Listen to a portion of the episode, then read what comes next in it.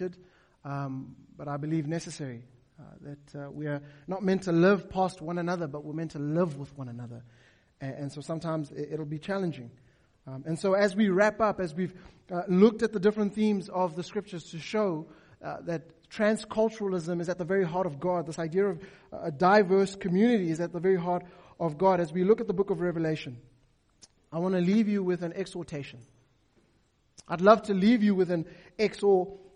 Now, this word exhortation comes from the Greek word paraklesis, which means to call to one's side, to summon, to encourage, to plead, but also to admonish, to reprimand, or to rebuke. See, to exhort is to develop relationships with other believers for the purpose of encouraging them in their spiritual growth. So that's not always good stuff, but sometimes it means uh, shining light in areas of darkness. It means admonishing one another and rebuking one another. And so I, I want to exhort you guys as we struggle on this journey of wanting to be transcultural.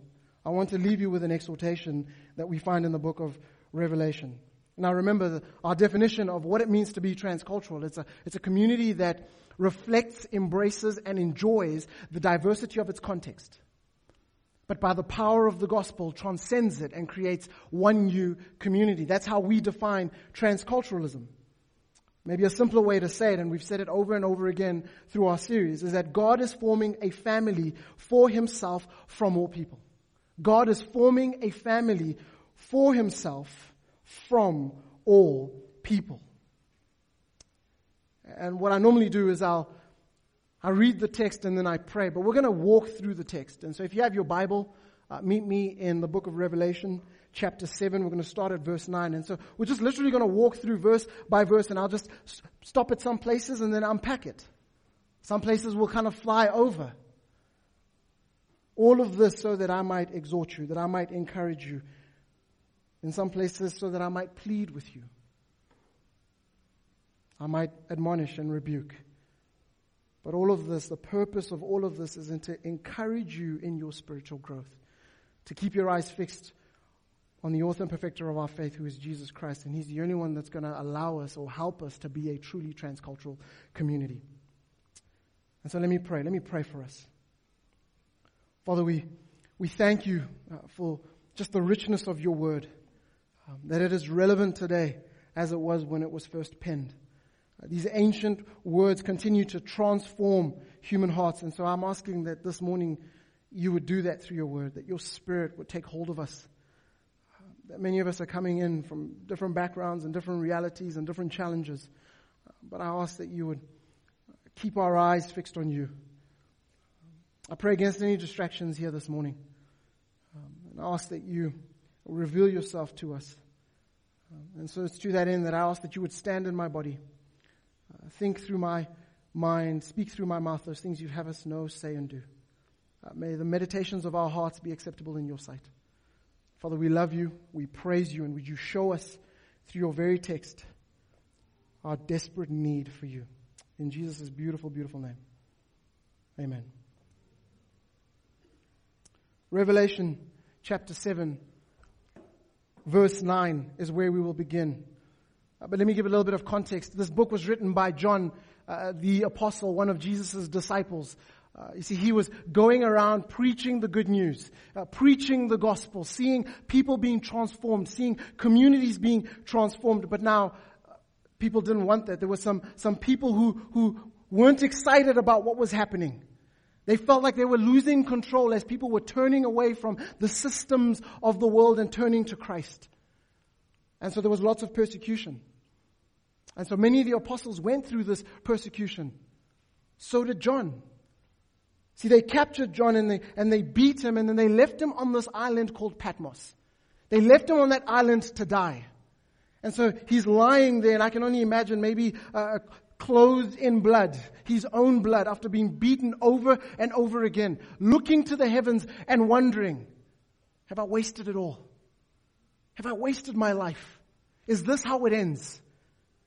And so God encourages him by giving him a vision. God opens up the heavens and gives John a vision. Now, this vision was not only to encourage John, but it was to encourage the church at large. And so that's the context. And so we're, we're seeing what John saw.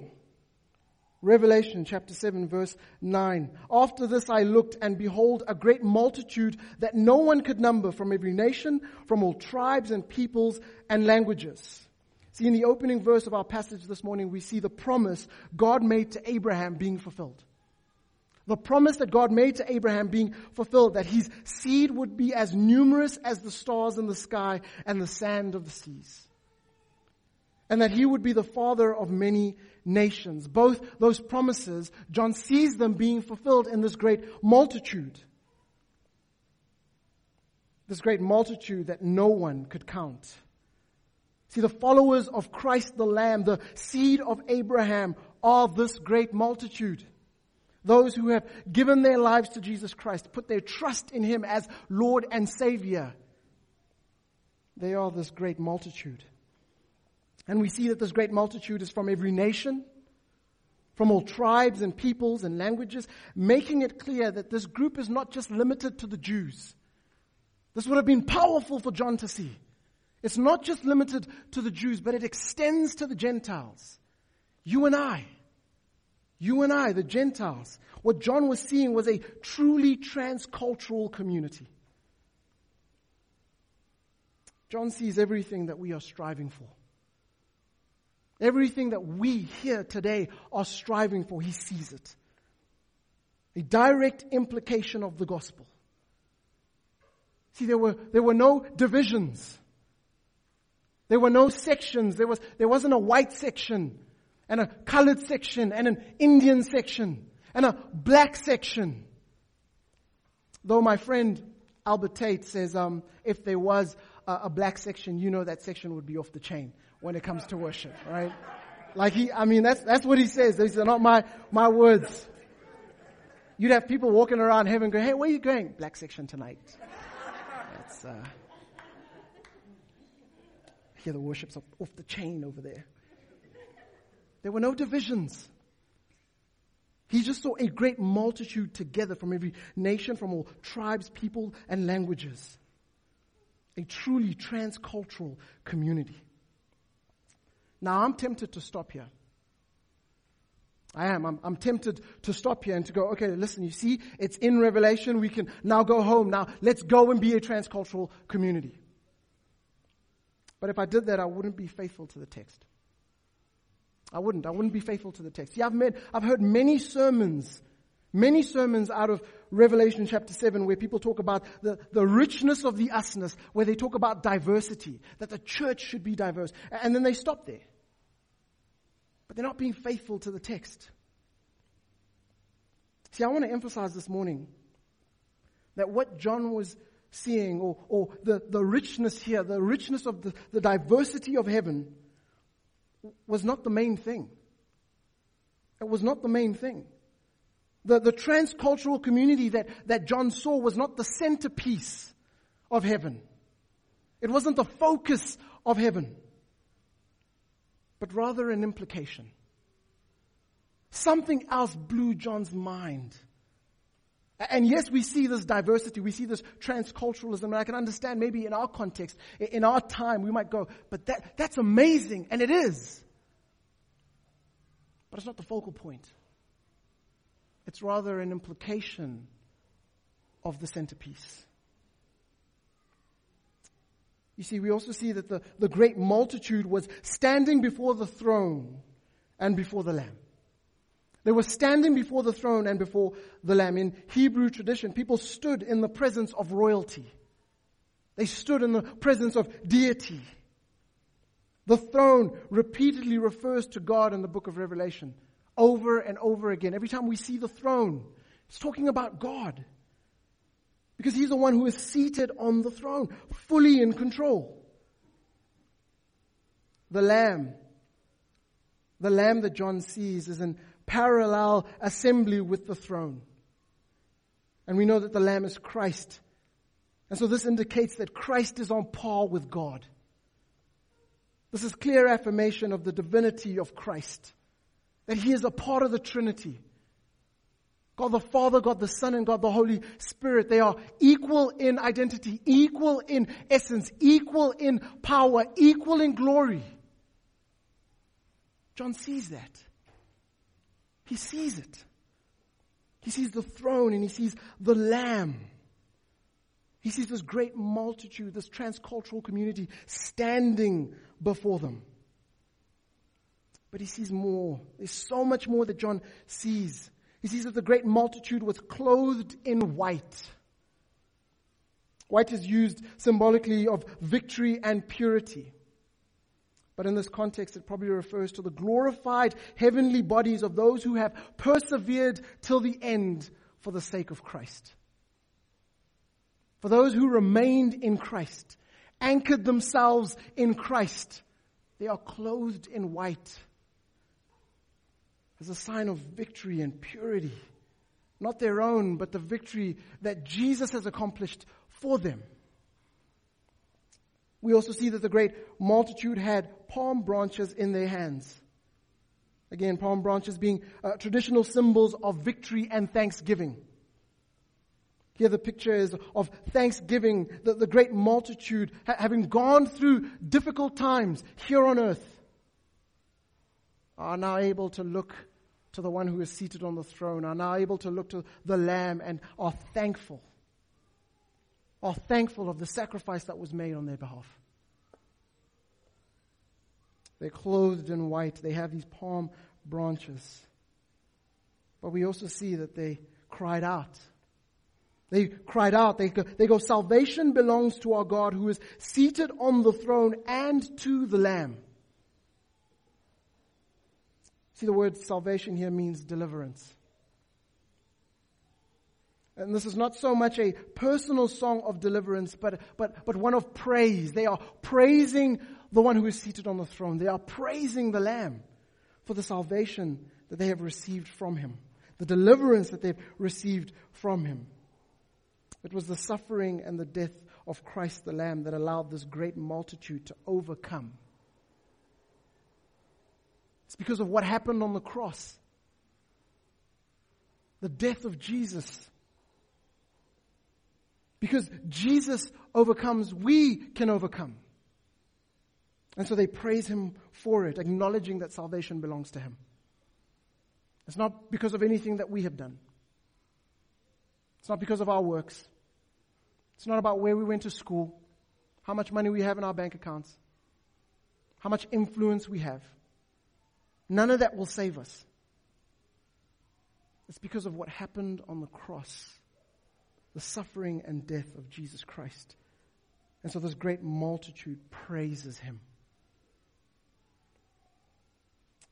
The thanksgiving of the great multitude is directed to God. All of it is directed to God. But not only are the, the great multitude praising, the entire court of heaven fell on their faces before the throne and worshipped God. So it's not just the great multitude, but, but all of heaven. All of heaven.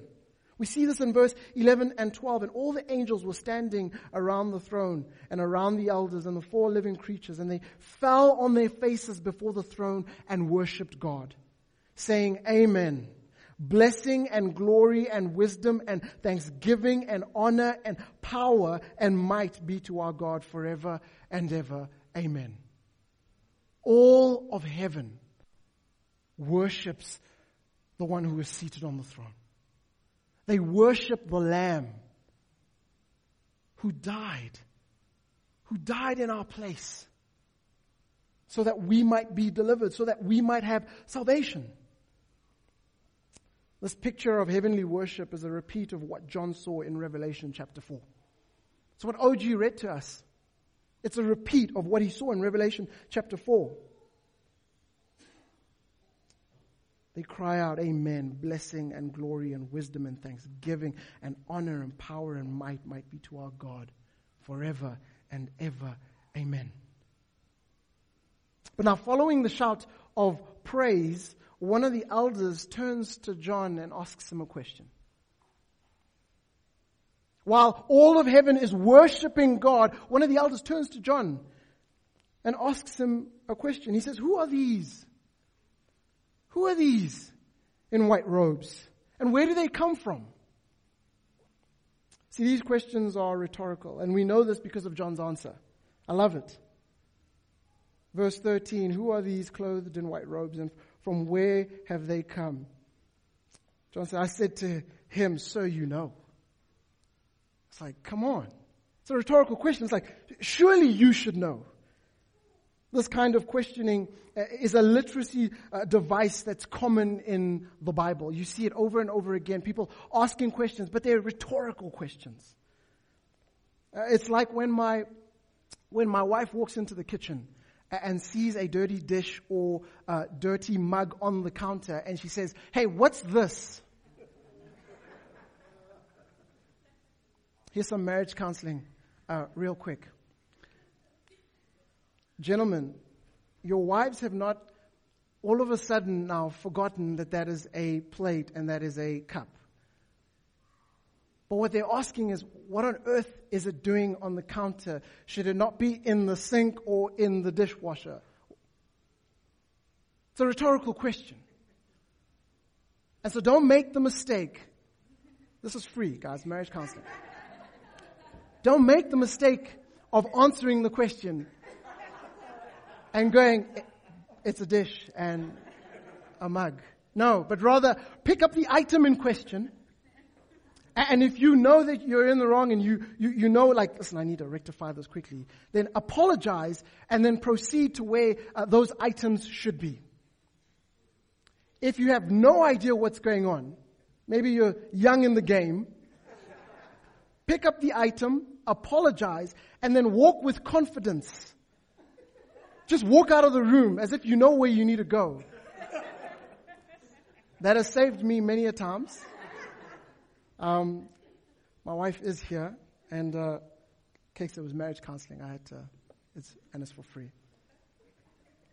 The same thing happens here with one of the elders. He, he asks John a rhetorical question. Who are these dressed in white? Where do they come from? These are the ones who come out of great tribulation. These are the ones who come out of great tribulation. They come out of great hardship, great suffering, great persecution. Now some argue that they are martyrs, those who have died for the sake of the gospel. But there's nothing in the passage to limit that to this. That we can extend it to, to anyone who has suffered for the sake of Christ. Anyone who has gone through great tribulation for the sake of Christ. And I have a question for you. I had to ask myself this question in preparation. Do I experience tribulation? Do we experience tribulation for the sake of Christ? Do we experience persecution or suffering for the sake of Christ? Because if you are a Christian, if you've crossed the line of faith, you should. Now I know that's weird to hear because, because we have so many churches and so many movements out there that, that are saying, listen, if you come to Christ, you will get everything that you want. You will never suffer again. Health, wealth, and prosperity. Come to Christ. That's what He wants to give you. I don't see that in Scripture. I don't see it in the scriptures. But rather I see that those who have crossed the line of faith, those who call themselves Christians, should expect tribulation. They should expect suffering. But if you don't believe me, let's, let's look at 1 Peter chapter 4, one of Jesus' disciples. He writes this, Beloved, talking to Christians, beloved, do not be surprised at the fiery trial when it comes upon you to test you as though something strange were happening to you. He says, guys, listen, when, when suffering comes your way, don't act surprised. Like, hey, what, what's going on? I, I, I thought becoming a Christian, I don't experience this anymore. But rather, he says, listen, for those who are in Christ, expect it. He goes on, but rejoice insofar as you share Christ's sufferings, that you may also rejoice and be glad when his glory is revealed. If you are insulted for the name of Christ, you are blessed because the Spirit of glory and of God rests upon you. It's the suffering and persecution and tribulations that you will experience for the sake of Christ. But you might be sitting here and going, mm, still kind of wrestling with that. And again, that's just Peter, right? Didn't he deny Jesus like three times? Okay. Let's go to Jesus then. John chapter 15. Jesus says this If the world hates you, know that it has hated me before it hated you. If you were of the world, the world would love you as its own. But because you are not of the world, but I choose you out of the world, therefore the world hates you. Remember the word that I said to you a servant is not greater than his master. If they persecuted me, if they persecuted me, they will also persecute you. But if they kept my word, they will also keep yours. Jesus says, listen, if you're going to identify yourself with me, then it has to be all of me. All of me. And so if they persecuted me, they're going to persecute you also. But remember, this is all for the sake of the gospel. It's all for the sake of the gospel. It's not because you are annoying. It's not because you're annoying, but rather because you're saying, listen, I believe in the gospel. I believe that this gospel has transformed my life. And so it's changed everything the way I handle my money, the way I handle my relationships, the way I, I handle my sex life. It changes everything. And so the world looks at that and says, listen, that's kind of foolish. Why would you want to, why would you want to stay in your marriage? Why would you want to do, why, why do you want to generously give?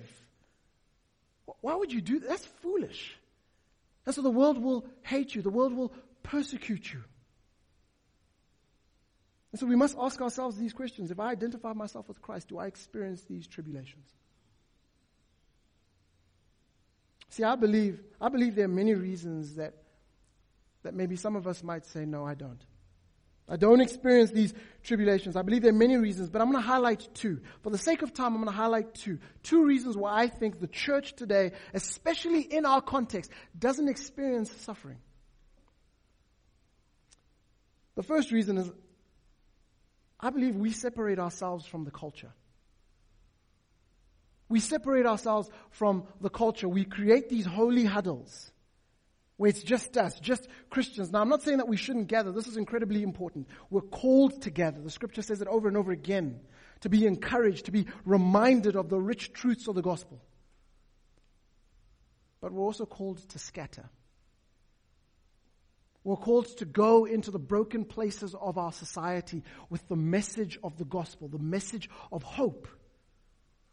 But we don't do that. We hang out with people who are like us and agree with everything that we believe in. And so you have no friends that are like, listen, man, I, I, I, don't, I don't believe that. I don't believe Jesus existed. That's ridiculous. We don't, we don't have those friends. We separate ourselves from the world. And so when we do that, then, then obviously you're not going to experience any persecution or suffering because everybody agrees with everything that you say. The second reason I believe we don't experience persecution is that we look exactly the same as the broken world out there. We're no different. We wear the t shirt that says Christian, but we're no different. We handle money exactly the same. Our marriages look exactly the same. We compromise so that we might be uh, liked and favored, we compromise. So much so that I, I think for, for many of us, and listen, I'm not, I'm not throwing any punches. I came to the text myself and I was convicted, deeply convicted. We look, we look so much the same as the world that for many of us, if we told our friends, listen, I'm a Christian, they'd be like, what? Come on. Seriously? You're a Christian.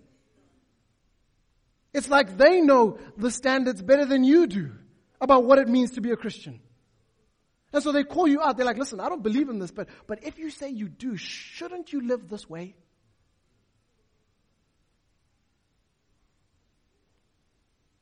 We either separate ourselves from the culture or we look exactly the same. Sometimes we can be annoying and irritating. You might be sitting here going, no, no, listen, I'm in there, man. I'm in there with the gospel.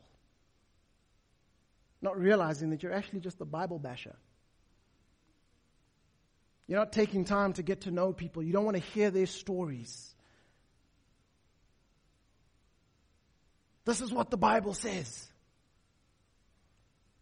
Not realizing that there's brokenness there, there's hurt there, messiness there. I'm not saying that we shouldn't preach the truth. We should, but we should do it in love.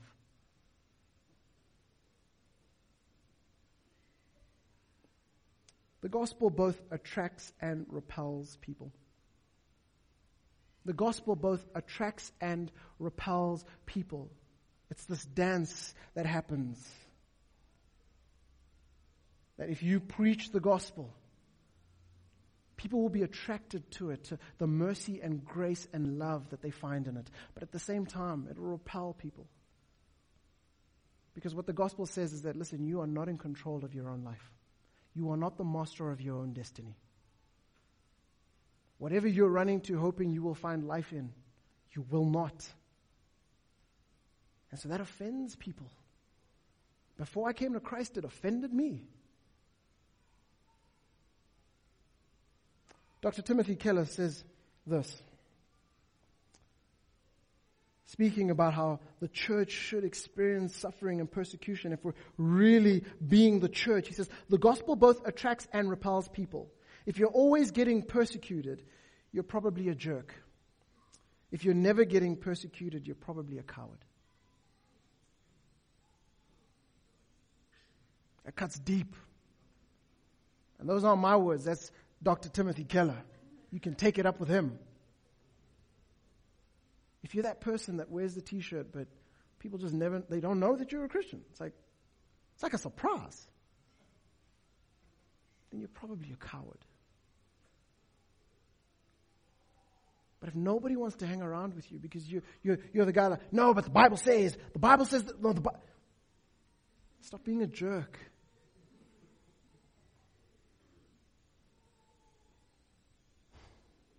The ones clothed in white are the ones who have just come out of great tribulation, great hardships, great suffering, great persecution for the sake of the gospel.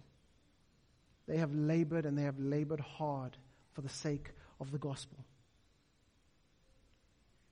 That's why I agree with my friend Leon Crump when he says, When I enter heaven, I want to enter in exhausted so that I might rest because I've labored here. I've gone through it all. I identify myself with Christ.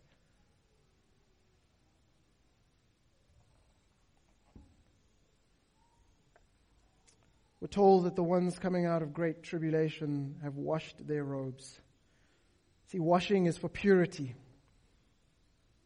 This idea of being made holy, to be set apart. And as a result of washing their robes, these ones, these individuals who have come out of great tribulation, they are made white in the blood of the Lamb. They are made white in the blood of the Lamb. Now, the literal meaning seems strange. How can garments be made white by washing them in blood? See, this paradox focuses on the idea of victory through suffering. Again, it's clear in the text victory through suffering. We should look to our perfect example, who is Christ Jesus Himself.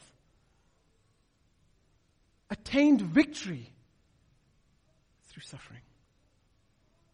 That's why he was the unlikely hero. No one saw it coming. All of Israel was waiting for uh, the king who is on his horse with the sword and shield not the suffering servant. And so this great multitude clothed in white because they have been washed in the blood of the Lamb. The suffering and death of the saints allows them to identify this act with the suffering Lamb himself. The suffering of Jesus Christ. And so, indeed, Christians wash themselves by being faithful in the midst of persecution, in the midst of trial. We remain faithful, thus participating in the work that Jesus is doing. But then this chapter, it ends quite beautifully. Our passage this morning ends quite beautifully. It ends with a poem. And this poem is a, we find it in, in a synonymous parallelism. Big words. Using a series of Old Testament references. These would not have been new to this great multitude. It wouldn't have been new to this great multitude. They would have heard these words before because they would have anchored themselves in them. These Old Testament promises. How do you stand in the midst of trials? You anchor yourself in Scripture. You hold on to the promises that we find in Scripture, all of them which have been made yes in Christ. And so these words wouldn't have been new to this great multitude. They would have heard them before. But now they get to hear them in the full completion of Christ's work. As they stand, brothers and sisters together, worshiping the one who is seated on the throne. It is now finished. Because the saints have been faithful in persecution, they are now before the throne, meaning they dwell in the full presence of God. They dwell in the full presence of God in perfection. Now, I know some of you might go, but surely don't we experience that here and now? We do. We do. But there's still sin. There is still sin here. And so, yes, I stand as a Christian, as, as one who has been covered by the blood of the Lamb. But I also stand as one who's like, I struggle. I struggle with lust. I struggle with pride, anxiety. And listen, guys, I'm not just listing sins. I'm telling you what I struggle with. These are my struggles, personal struggles. And so when I give into these struggles, I turn away from God. I turn away from Him. But what John sees is, is this great multitude who is now in the full presence of God, there is no sin. There is no sin. And we'll see that in a moment. We're told that the status of those who are in God's presence, it's, it's clear to us. They worship Him day and night within His temple. They worship Him day and night within His temple. This means that they have true fellowship with God. True fellowship with God in its perfection. Again, you might sit here and go, but I thought I have that now. You do. But we live in a broken world. And so when I give in to lust, again, I'm not just listing sins, I'm telling you my struggles. When I give in to lust, I turn away from the fellowship that God offers to me. But what we see here is the great multitude experiencing this perfect fellowship with God. We're told that the one who is seated on the throne will shelter them, just as God spread a tabernacle over the people of Israel. God's protection causes them not to be harmed. They will hunger no more and thirst no more. The sun will not strike them, nor any scorching heat. God's protection will keep them from harm. God's protection will keep them from harm. This is a promise that has been given to us. It's, it's given to us and it's, it's declared yes in Christ that God protects us. He protects us. And this great multitude is now experiencing the fullness of that. The relationship of God to his conquering people those who have persevered till the end, those who have not compromised, those who have not given to comfort and convenience, but have anchored themselves in Christ. This relationship is described using the metaphor of a shepherd. God is a shepherd to his people. For the Lamb at the center of the throne will be their shepherd. And he will guide them to springs of water. God will wipe every tear from their eyes. This is Psalm 23 language. The Lord is my shepherd. Now it's in its, in its fullness. The shepherd will guide them to streams of living water. He will wipe every tear. How I long for that. I long for that. I'm tired of hearing about people dying. I'm tired of hearing about wars for selfish gain. I'm tired of discussing the poverty that exists in our world. I'm tired of the injustice that we face. John sees the shepherd wiping every tear. It'll be no more. That's what we long for. We experience it now, but we, we long for its fullness. The Lord is our shepherd. See, this imagery of the shepherd emphasizes God's guidance, God's provision, God's comfort, God's compassion, and God's protection. And all of these promises we can hold on to now. This is why we do what we do, is because we're saying, listen, there's hope. There's hope. You don't have to run to those things. You don't have to, to run to uh, success or sex relationships, money, academics. You don't have to run to these things. Run to Christ. Run to Christ. What he has promised, he will fulfill. And, and so John gets to see this. The fulfillment of these promises, he gets to see this. I can only imagine him lying there on this island, seeing all of this and going, you know what? It's worth it. It's worth it. Christ the Lamb is the shepherd. In the same way that God was the shepherd of the people of Israel, Christ the Lamb is our shepherd. He is the shepherd of his people. And his people are a transcultural community. Do you see how that is an implication of the gospel? A transcultural community is not the gospel. It will not save you. We can be the most diverse community in the city of Pretoria. But if we are not anchored in the gospel, if we are not anchored in the gospel, we're just another great community. Another really cool place to hang out when you have time. As opposed to being a light to the nation taking hope to where there is none. But before we can do that as a community, you need to do that individually.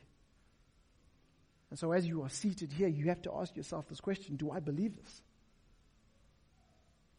Do I believe this? Do I believe that Christ is my shepherd? Or am I running to all these other different things, hoping that they will provide comfort for me and that they will protect me? Do I hold on to my degrees? Like I do, I, I hold on to my degrees. They will not save me. Christ must be our shepherd. If we truly want to be a transcultural community, if we, if we want to reveal to the world the true intentions of our God and Savior, we must be anchored in the gospel. Christ is the Lamb. He is the shepherd of his people who are a transcultural family. And so, as we wrap up our series, I hope you see that this is why we strongly, strongly believe in being a transcultural community. One that is anchored in the gospel. That, that it's not an addendum to the gospel, but a direct implication of the gospel. And as we've seen in Revelation, my hope is that as you wrestle now, as you wrestle now, that you see that our present struggle has a perfect future reality. I hope that would give you hope. This is hard, guys. This is really, really hard. I think I walked into this thinking, man, this is going to be easy. We're going to start. Everyone's going to be want to be a part of this. It's going to be off the chain. This is a struggle. When you begin to draw people from different backgrounds and different realities, different ethnicities and cultures and socioeconomic classes, it's hard. And so the temptation is to go, mm, it's nice, it's nice, but now I want to go. I want to go hang out with people who are like me. And so this becomes like an extra. You're out there doing your own thing, and then you'll come here to get that dose of, like, this is great.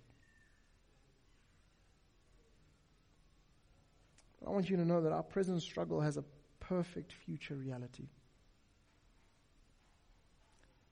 But we don't have to wait for the future to experience it. That we can enjoy that now. We can enjoy that now. How, how, how can I say this? How did Jesus teach his disciples to pray? What, what is it? I know you all know it. I knew this before I became a Christian. I'll start us off. Our Father, who art in heaven, thy will be done. Stop right there. On earth as it is in heaven. Jesus says to his disciples, I want you to cry out to the God who sits on his throne. Plead with him and say, What is happening in heaven, may it be, may come down to earth. May we experience that. And I believe as we do that as a small community, we may be small in number, but big in heart. As we do that as a small community, people will begin to see and go, hold on, you're saying that I can live forever like this? I want in. I want in. We become a preview for the real show. We can experience that right here and right now. But at the same time, I am aware that it is difficult. And so we must be hopeful. Family, we must be hopeful. And so I want to I want to close with these words of hope um, from a man that I admire. I admire him deeply. I know many of you do as well. Words taken from a speech that he gave the night, the night, well, he was to die the very next day. He also had a pursuit to see a transcultural community. He didn't call it that way but he wanted to see it. His pursuit to see a community that reflected, embraced, and enjoyed the diversity of his context, but by the power of the gospel, transcended it and created one new community. It cost him his life.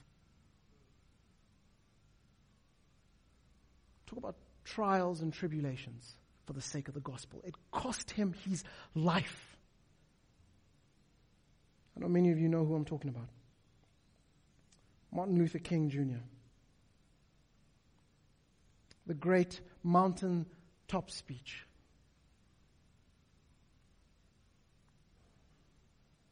He gives this speech not knowing that the very next day he would be killed for his very pursuit to see a community that reflected and embraced and enjoyed the diversity of its context. And so I'm going to close with his words. The last paragraph of his speech, my hope is that you would hear these words and remain hopeful. We have great challenges ahead of us, but remain hopeful. We may grow slowly, but remain hopeful. Because I know God is at work. I see it.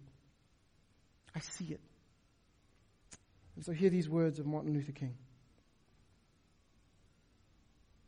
He cries out to the people so prophetically Well, I don't know what will happen now. We've got some difficult days ahead. But it doesn't really matter to me because I've been to the mountaintop. And I don't mind. Like anybody, I would love to live a long life. Longevity has its place. But I'm not concerned about that now. I just want to do God's will. And He's allowed me to go up to the mountain. And I've looked over and I've seen the promised land. I may not get there with you, but I want you to know tonight that we as a people will get to the promised land. And so I'm happy tonight. I'm not worried about anything. I'm not fearing any man.